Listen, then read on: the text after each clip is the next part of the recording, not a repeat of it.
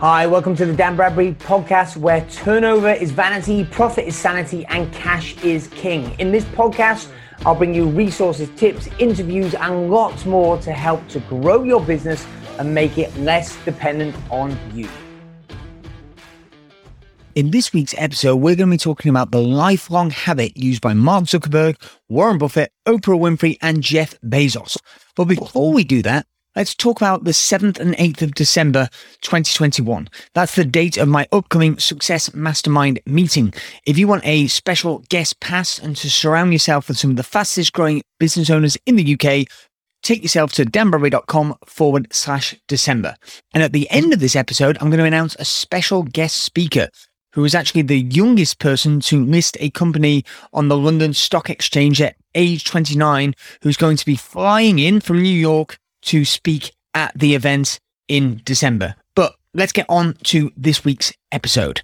So, this week, really, it's a sneak preview of my next book. Uh, if you've read either of my previous books, Breeding Gazelles, Fast Growth Strategies for Your Business, or Turnover is Vanity, Profit is Sanity, you can get those on Amazon. This is the, the, the next book, but it, it's not a sequel. It's actually different. I've gone down a very different route. And in the book, it's covering in depth this lifelong habit that's used by Zuckerberg, Buffett, Winfrey, Bezos, and more. But before I talk about what the habit is, I'll give you a, a hint as to the five key ways that it enhances business success and performance. So, number one, I think this habit accelerates learning. Okay. Number two, I think it elevates adhesion. It makes you stick to a task for longer. Number three, I think it's an innovation hub. It causes high levels of innovation. Number four, enhance performance. So it gets the best out of yourself. And number five, it creates evangelical advocates, the support network for you. So what is this habit? Quite simply, it's mentors and masterminds. You know, so many people listening to this podcast have uh, read Think and Grow Rich, where it was Napoleon Hill explained how Andrew Carnegie said that whenever you bring two or more minds together with a similar purpose, you get a third mastermind that creates better solutions than you otherwise would have had. But uh, this is true in a broader sense and a much deeper sense. So uh, let me give you some examples. So Warren Buffett is arguably the greatest investor in the world today, but he speaks strongly about mentors that he had, in particular, Ben Graham, okay, the intelligent investor. Okay. And that was the foundation uh, upon which I can see further because I stood on the shoulders of giants. That was the foundation upon which he built the business. And then he's also had a lot of mentoring from his business partner, Charlie Munger, who he said has made him a better investor. You know, behind all of this, it gives you quicker speed to solution. So Charlie Munger even now is saying that Warren Buffett every year is getting better, smarter as an investor because of his mentors, because of his mastermind. Jeff Bezos who in the last year was the richest man in the world, you know, he cites his mentors, advisors, mastermind, including Warren Buffett, the JP Morgan Chase chairman, Jamie Dimon, and the Disney CEO, Bob Iger, for their ability to do long term goals. Mark Zuckerberg had a close relationship and mentorship from Steve Jobs. Oprah Winfrey was mentored by uh, Maya Angelou till passing in 2014. So going back to the ways that I think getting the right mentors and masterminds improves your business's performance and your performance. The first one I said was accelerates learning, i.e., allows you to solve problems more quickly. And Buffett is the epitome of that. Because he was able to shortcut a lot of the mistakes that Ben Graham made, he, he was able to succeed and compound his results over time much more quickly. When it comes to kind of elevating adhesion, I'd point to Jeff Bezos. Just, just think of he had to be committed for a long time to a vision. Amazon didn't make money for its first six years. He references Bob Iger, the Disney idol, for his ability to set long term goals.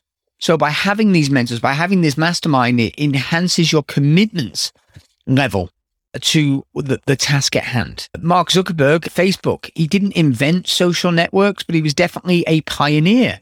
Okay, great. If you want to be innovative, surround yourself with innovative people. And who better than Steve Jobs? Oprah Winfrey's performance was enhanced, her competitiveness, her ability to dominate a market, supported by her mentor, Maya Angelou. And really, all these people that I mentioned, Buffett, Bezos, etc., had evangelical advocates for the people that they were surrounded by, for their mentors, for their masterminds. And so, really, this book that's going to be coming out in 2022 doesn't even have a title yet. It's going to be going into depth. Uh, how can you create this in your business? So, right now, I want you to think about how do you expand your peer group and enhance your peer group so that you're only ever one phone call away from solving any problem that you've ever had. Whatever problem you've got right now, the only reason you've not solved it is because you don't know how or you don't know how to easily enough. But there are people out there that do that have got the connections. You know, it's not what you know, it's who you know.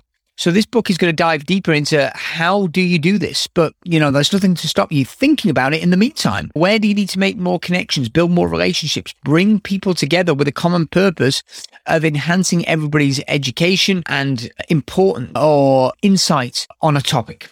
If you can't wait that long, get yourself along to what, in my opinion, is the fastest growing group of business owners, the smartest group of business owners in the UK right now on the 7th and 8th of December, my Success Mastermind program. Get yourself along to danbradbury.com forward slash December for more information. And I'm excited to announce our special guest for this event is Emma Sinclair. So Emma Sinclair was the youngest person to have floated a company on the London Stock Exchange age 29.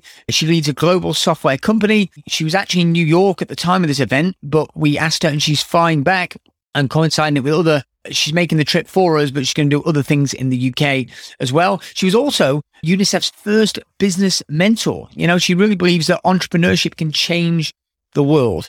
And once you understand about her business and how she drives it, this lady's all about building connections, building relationships. So she's going to be talking about entrepreneurship, business, innovation, diversity, and really the future of the workforce. And you can find out about all that and more, everything else that's coming up at this mastermind meeting at danbradbury.com forward slash December. I'll see you next week. I hope you enjoyed that episode. Three things you need to do now. Number one, make sure you subscribe to this podcast so you do not miss an episode. Also, get on over to Amazon to get a copy of my latest book, Turnover is Vanity, Profit is Sanity Nine and a Half Steps to Improving Your Profits and Cash Flow. Also, join our Facebook group, the Turnover is Vanity, Profit is Sanity community, to connect with other business owners.